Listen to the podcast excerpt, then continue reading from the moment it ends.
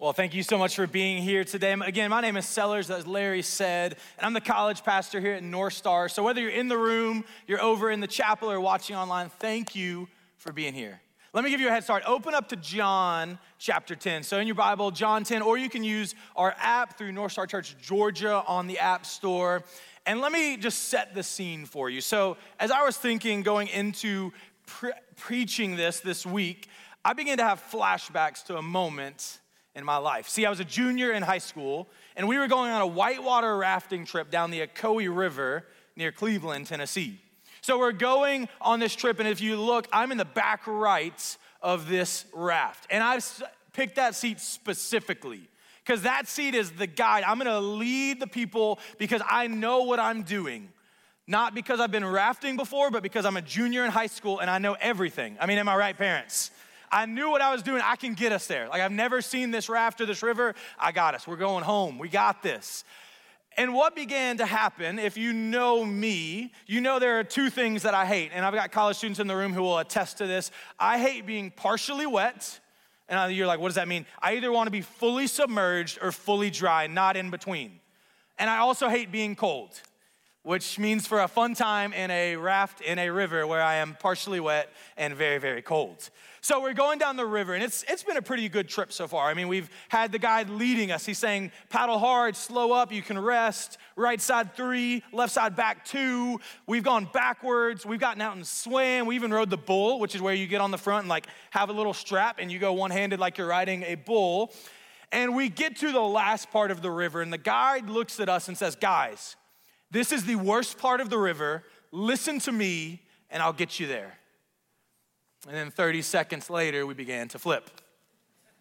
That is me. That's my arm, outstretched hand right there, reaching. And I was holding on to that black strap. And let me walk you through what's going through my brain. I'm holding on, and the raft for me means safety.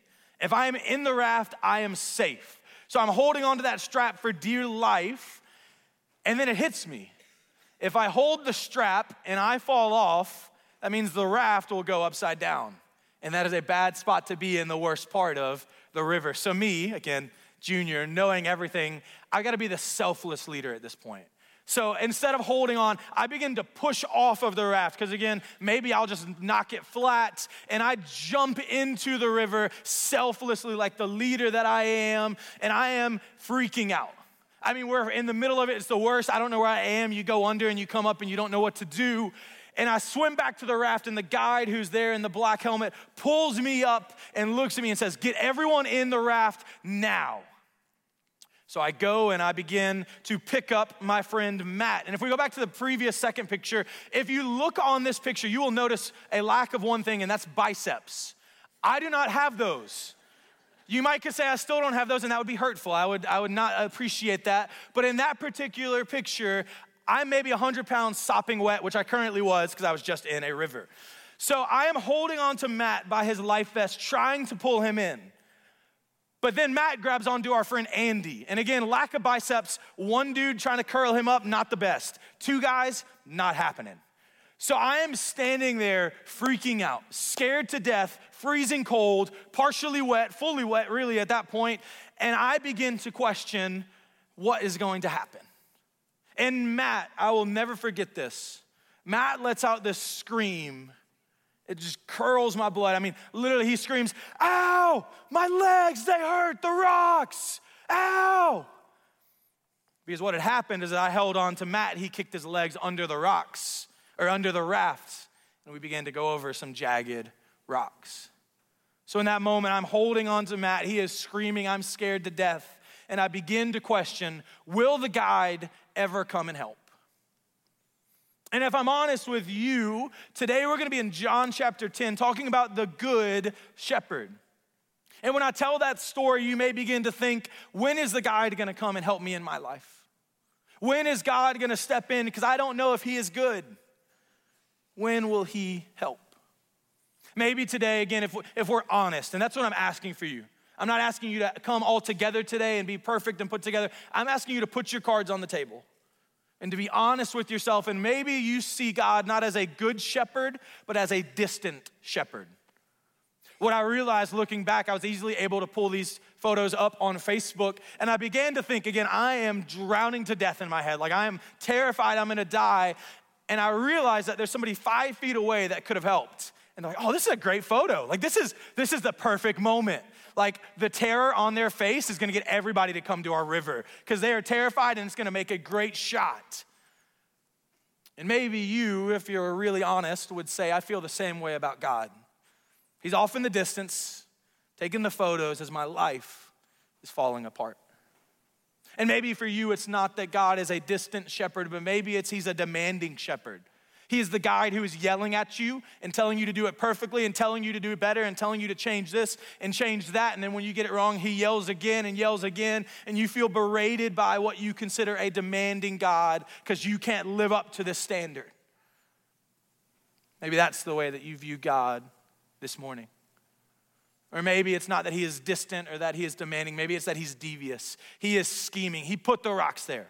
He knew we would fall. He knew we would flip. He knew that this would happen in your life, in my life, and he was waiting for it, joyfully watching because he's a devious God.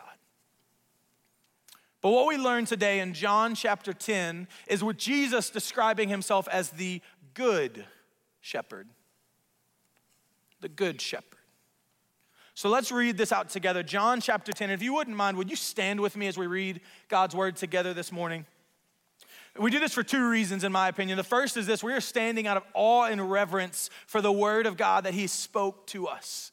But we also do this standing on the promises that God has fulfilled, is currently fulfilling, and forever will fulfill. John chapter 10, starting in verse 10, this is Jesus saying this The thief comes only to steal and kill and destroy. I came that they may have life and have it abundantly. I am the good shepherd. The good shepherd lays down his life for the sheep. He who is a hired hand and not a shepherd, who does not own the sheep, sees the wolf coming and leaves the sheep and flees. And the wolf snatches them and scatters them. He flees because he is a hired hand and cares nothing for the sheep. I am the good shepherd. I know my own, and my own know me. Just as the Father knows me, and I know the Father, and I lay down my life for the sheep. And I have other sheep that are not of this fold. I must bring them also, and they will listen to my voice. So there will be one flock, one shepherd. For this reason, the Father loves me, because I lay down my life that I may take it up again. No one takes it from me, but I lay it down of my own accord. I have authority to lay it down, and I have authority to take it up again. This charge I have received from my Father. Would you guys pray with me this morning? Dear God, I come to you this morning asking that you would show up tangibly today. God, I pray for the person who walked in this room, maybe for the first time or the second time, and they're coming in with hurt and baggage and shame, God. And I pray that they bring that to your feet and hear how you are good. God, I pray that you continue to draw us in as we learn from your word what your son had to say in John chapter 10. God, allow it to search our hearts. Help us to not come pridefully to this word like we have it all together, but let it search us and chip away at the calluses in our own heart. God, help us to glorify you this morning. It's your name I pray. Amen, amen. You guys can have a seat. Thank you for standing with me. So, John chapter 10, let me give you a little context because we've got to be able to get here to understand what Jesus is saying in this particular passage. So, Jesus in chapter 9 of John had just healed a blind man of his sight. I mean, he'd been blind his whole life, and he had healed this man, and this man goes to the Pharisees, the religious leaders of the day, and they are mad.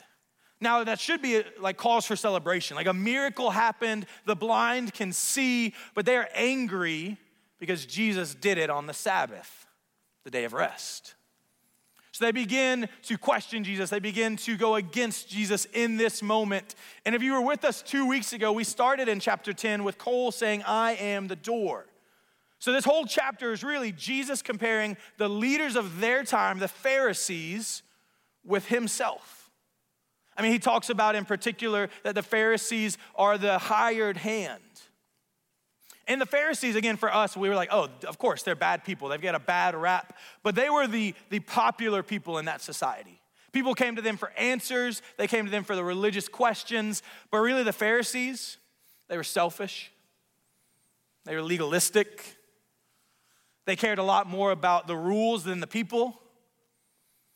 And we begin to see this group who's supposed to be the leader become the hired hand who would run when life was tough.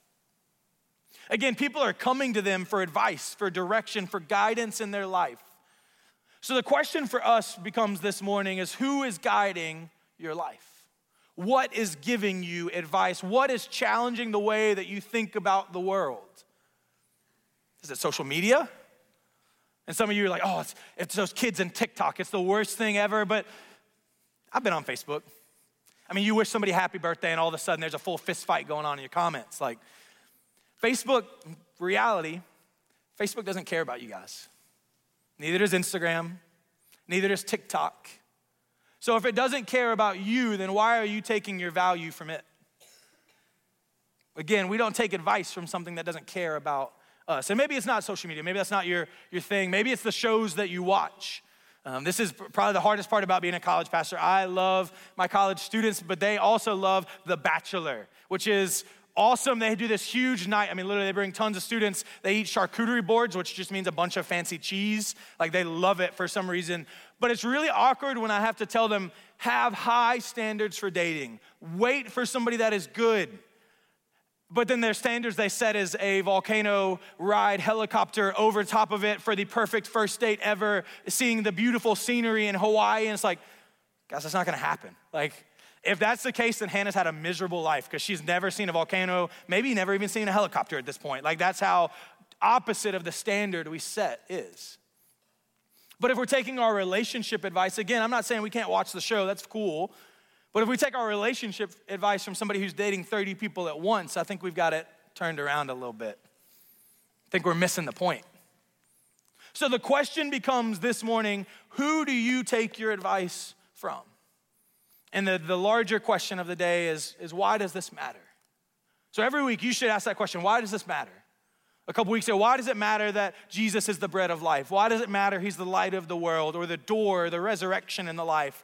And the question we want to answer today is this why does it matter that Jesus is the good shepherd? Why does it matter? What's it mean for you? The first thing I think we can take from this text is this it matters, one, because he knows me. He knows me.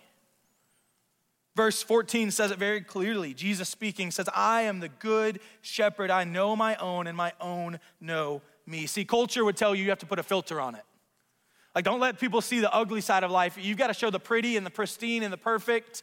I mean, if you got if you got a blemish, you got to find a different angle because we want to show perfection. I mean, parents, you know your kids, you love your kids, you know them deeply. You know what they like, what they dislike, what motivates them, their habits. But God knows you fully. He knows you deeply, intimately.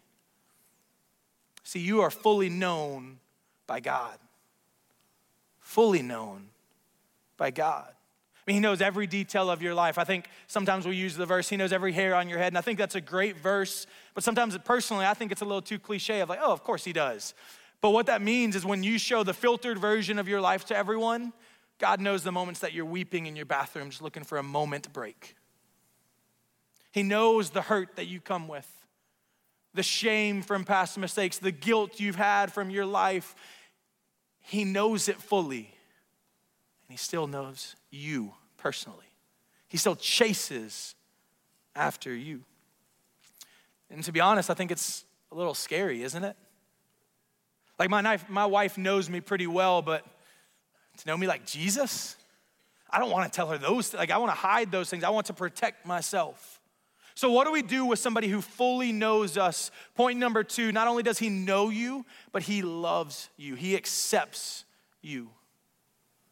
He accepts you. Verses 15 and 16 say, Just as the Father knows me, and I know my fa- the Father, and I lay down my life for the sheep, and I have other sheep that are not of this fold, I must bring them also, and they will listen to my voice. So there will be one flock one shepherd. See, what, what would happen here is culture would tell you that they'll accept you if you fit into the right mold, you know? If you have the same belief or actions or thoughts, if you have these views, absolutely, come on, welcome to the family. But God says, no, no, no, no, I'm gonna meet you where you are. Despite your views, despite your mistakes, despite your struggles, I'm coming to you. See, because when you meet God, not only are you fully known, but He also chooses to fully love you. That's crazy, right? To be fully known and fully loved. Again, I love my wife Hannah, and she knows me really well. She loves me really, really well. But I begin to wonder if she knew me like God did, would she have married me? She knew the mistakes and the regrets and the things that I've done in my past. Will she actually love me? If she actually knew me? And I think this is the point that we struggle with the most, if I'm honest with you. I get that he fully knows me, but how can he fully love me? How can he do this? And I think we respond in a few different ways. The first way that we can respond to this good news, this truth, this hope, is to say, no, no, no, no, I'm too bad. Like, God, I'm too far gone. I'm too messed up. There's no way you can love me. It can't be done. God, if you knew what I did this past weekend, if you knew what I did in my past, God, if you knew how I've hurt people and the words that I've said, friends, He knows. And He still loves you. He leans into that hurt and is fully known and fully loved. So you might respond by saying, No, I'm too bad. You may take the opposite approach and say, No, no, no. Of course God loves me. I mean, I'm a, I'm a good dude. Like, for real, I, I pay my taxes, I pray before I eat, I'm a good guy. Why would God not love me? I mean, does he know Sarah? Does he know Tony? Does he know this person? I mean, they're, they're, they're messed up, but, but me?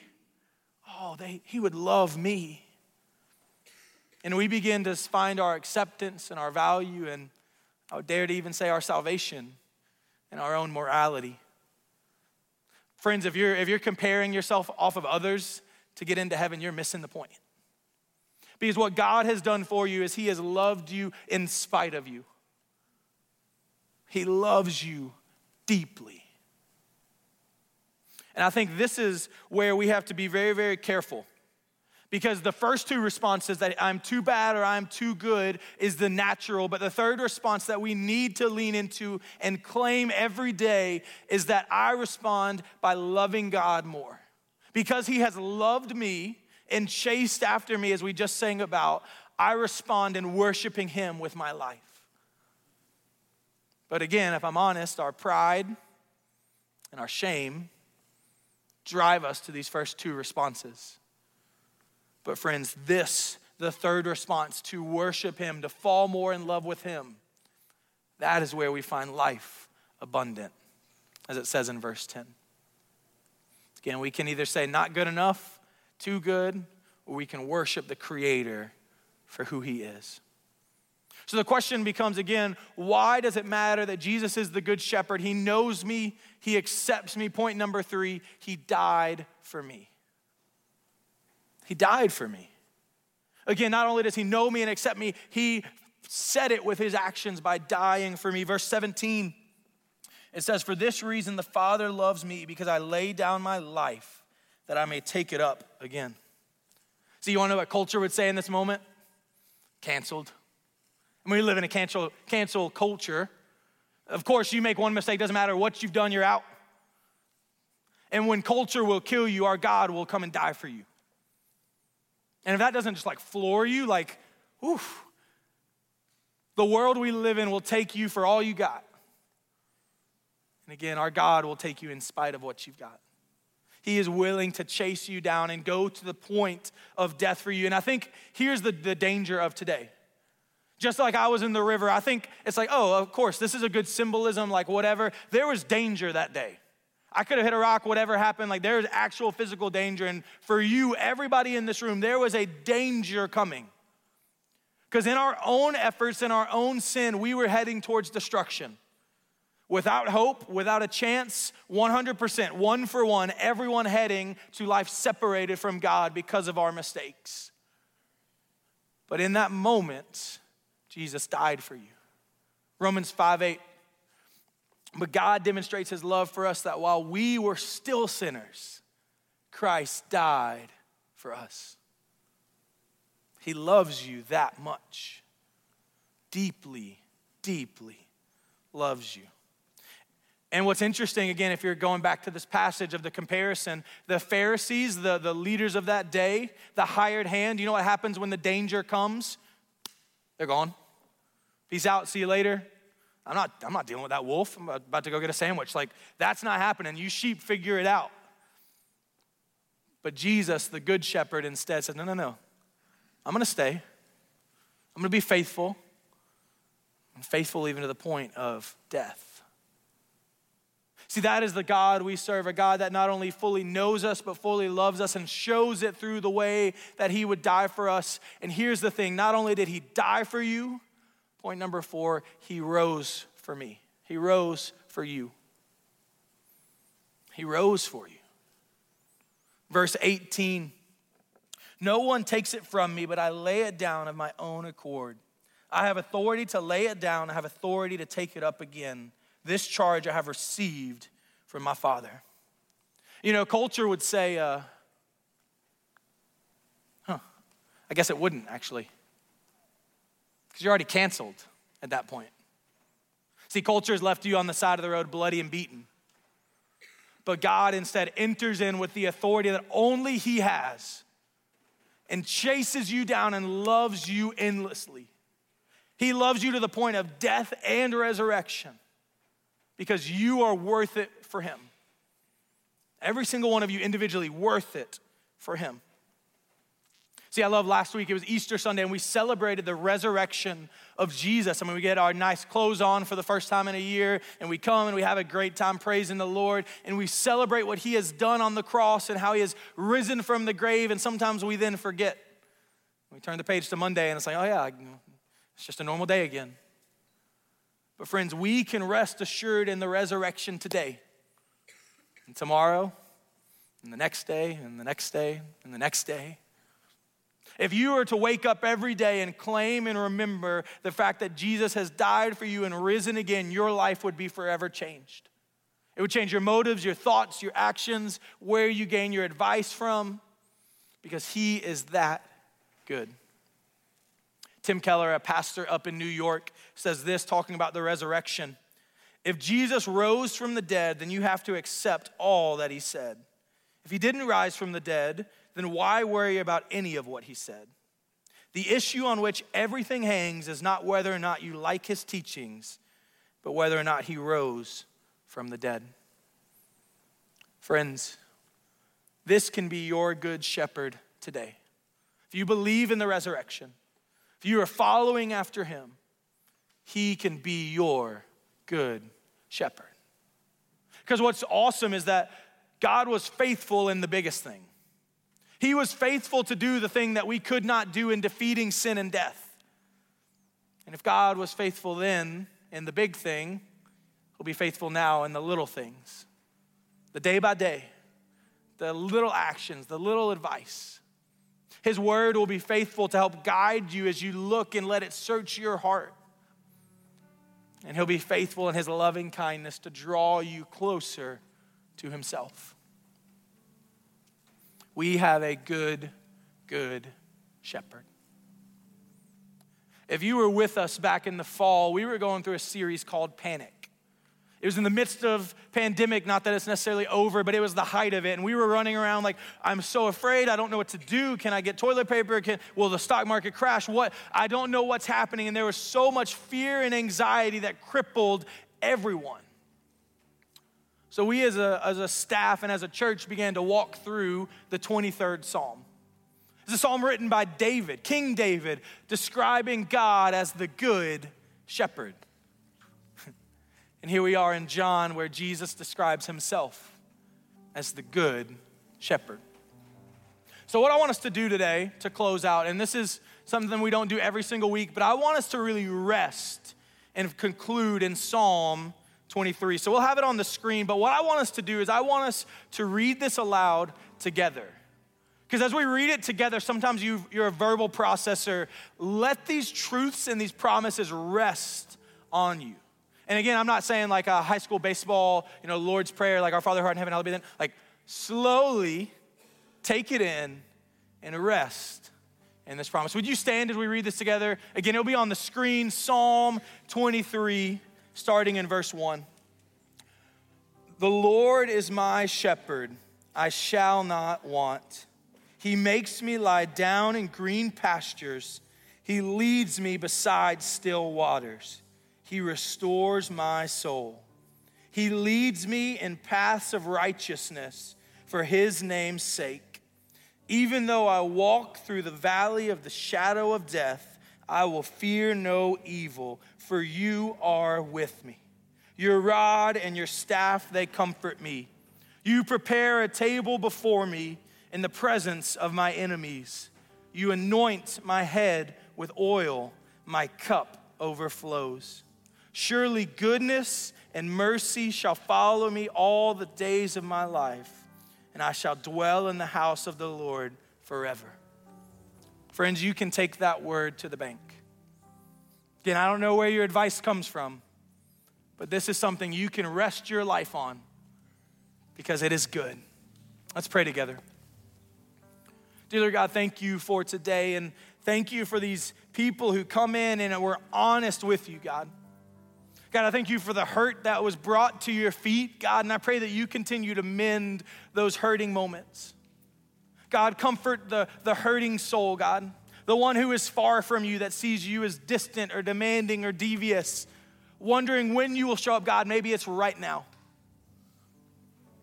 So, for those who in this room maybe have not made a decision to follow Jesus, today's the day.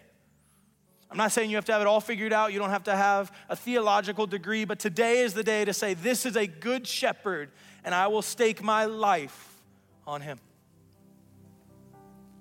And maybe you're a believer in the room who's going through a weary season. Again, you, you heard me talk about crying in the bathroom and you thought, man, how was he in my house last night? It's kind of weird. God, would you be the one who is comforting them? Would your rod and your staff guide them through the valley of the shadow of death? Would you be the one who brings them peace that surpasses all understanding? God, would you do all of these things for your glory and your glory alone?